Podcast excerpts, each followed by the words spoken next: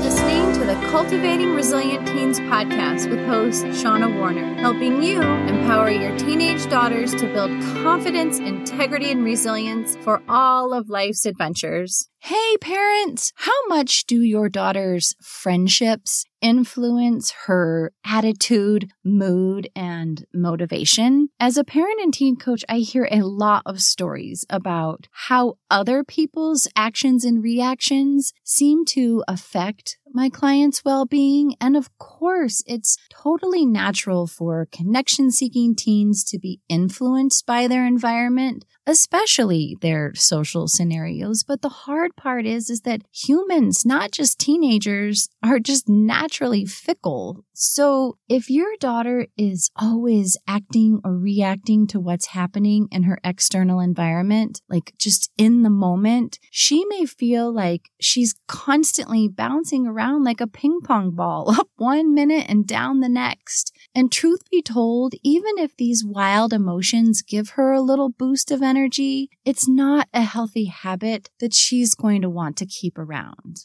Welcome back to the Cultivating Resilient Teens podcast. This is the second episode of a three part series where we are diving deeper into what it looks like to develop your daughter's sense of self and how she can design social scenarios that align with who she truly is or who she desires to be. And you can find the complete show notes, resources, and links to all the previous episodes on my website website, cultivatingresilientteens.com.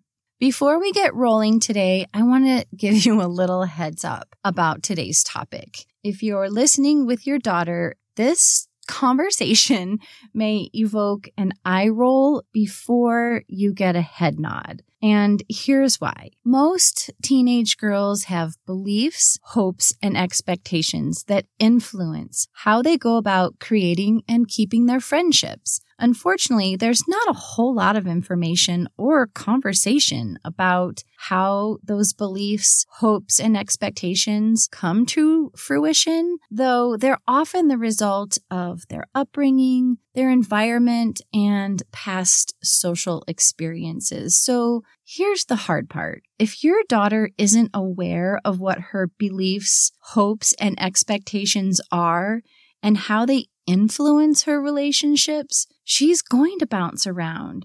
And if she's getting the attention that meets her needs, well, she'll bounce up. But when she doesn't get the reaction or the response that she wants, her mood is going to dip. As you might imagine, relying on other people to moderate her mood and motivation level is pretty exhausting and is going to leave your daughter feeling pretty powerless. The good news though is that it doesn't have to be that way. When your daughter gets really clear with her core friendship values, she'll be able to establish a clear boundary between what I call me and we.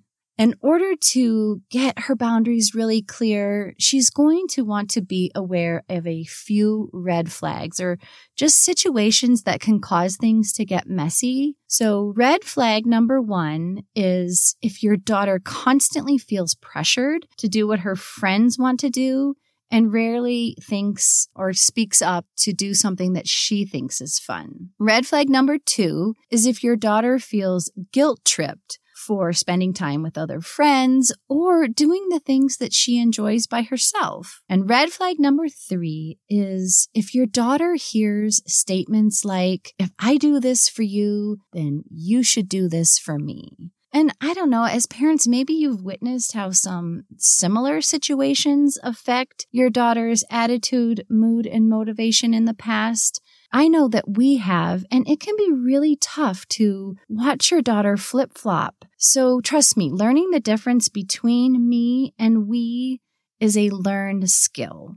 And that's why I want to invite you and your daughter to pause for a moment and answer these statements honestly, because truly the most effective way for her to create the friendships that she craves and that she deserves, she needs to be honest with herself and write down what her beliefs, hopes, and expectations are. And I call this the friendship playbook. So go ahead and grab a piece of paper or you can go to the notes on your phone and complete these three statements. One, I believe a true friend possesses these qualities. And some that my clients have shared with me are honesty, trustworthy, and dependable.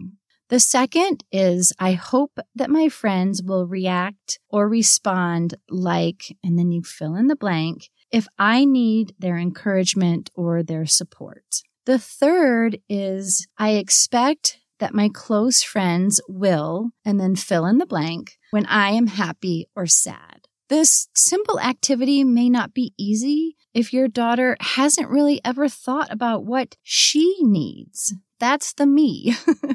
and what makes her happy. Because if she's constantly blurring the lines between what she needs and what her friends need, it can get a little confusing. So again, go ahead and write down her thoughts are so she can reflect back and assess what she needs and what honoring healthy boundaries look like. Not only will this exercise help her learn and grow, but it's also going to encourage your daughter to continue to develop a strong sense of self and design those healthy social scenarios that feel good for her. As we talked about in episode number 34, how to define your daughter's ideal tribe because one size does not fit all. Sometimes what your daughter may think she needs isn't exactly what she really needs. So clarity is what this is really all about.